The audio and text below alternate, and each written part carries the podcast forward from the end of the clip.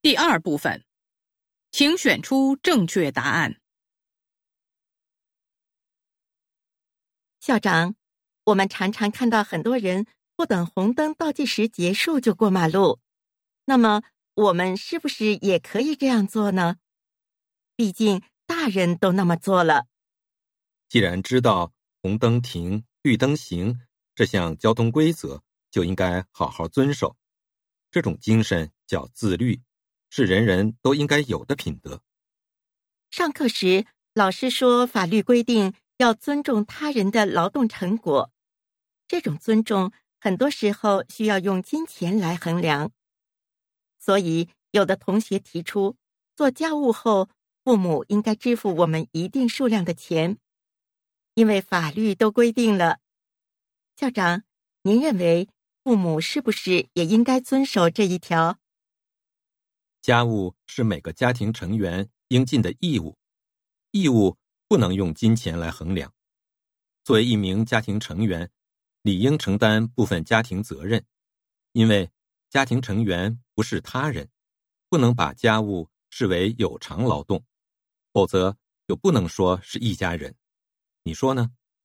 对，校长。今天我作为校报记者采访您，还想听听您是怎么看待学习成绩这个问题的。我们是重点中学，学习任务重，压力大，有的同学因为掉队而消沉，对自己失去信心，认为今后无法成功了。在学校的学习只是获取知识的一个渠道，但不是唯一途径。成绩好只能代表一个方面。而非所有方面。作为校长，我首先希望我的学生善良、有爱心，遵守社会规范和纪律，其次才是学习成绩。当然，作为重点中学的学生，你们要背负来自家庭和自身的压力，对自己的要求也很严。因此，我更想强调，千万别忘了要学会让自己快乐。毕竟。你们是经过激烈竞争进入这所中学的，每个人都懂得正确的学习方法，要对自己有信心。可是学习成绩好，进入社会后有钱是成功的标志，这些人被羡慕赞誉，被认为是一种伟大。您怎么看这个问题？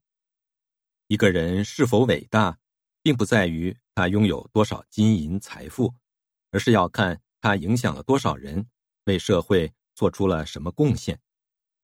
比如一个诗人，如果用他的诗歌影响了我们，我们就可以说他是伟大的诗人。一个商人用自己的能力创造了工作岗位，让别人有了生活来源，那也很伟大。既然如此，那么人们拼命学习的价值在哪儿呢？学习的目的，第一。是接受知识，增长见识。只有掌握了知识，才能懂得更多的道理，成为会独立思考的人。其次，学习是为了把知识传递下去。人类文明不是一天两天形成的，而是无数代人经过创造、传承、再创造这样的过程，一步步走出来的。这个工作我要做，你们也要做。你们的后代还要做。谢谢校长，我一定把您的话通过小字报转达给全校同学。六，他们在干什么？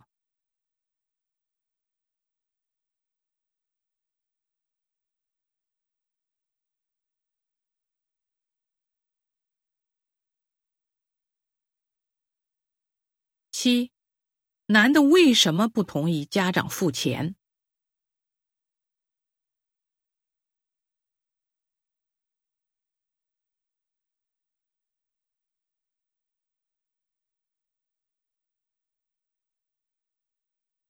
八，那是一所什么样的学校？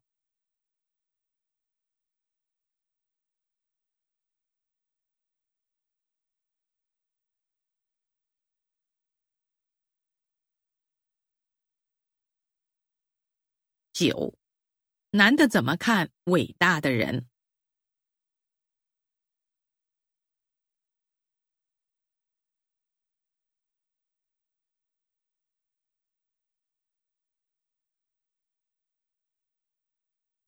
十，关于这段对话，下列哪项正确？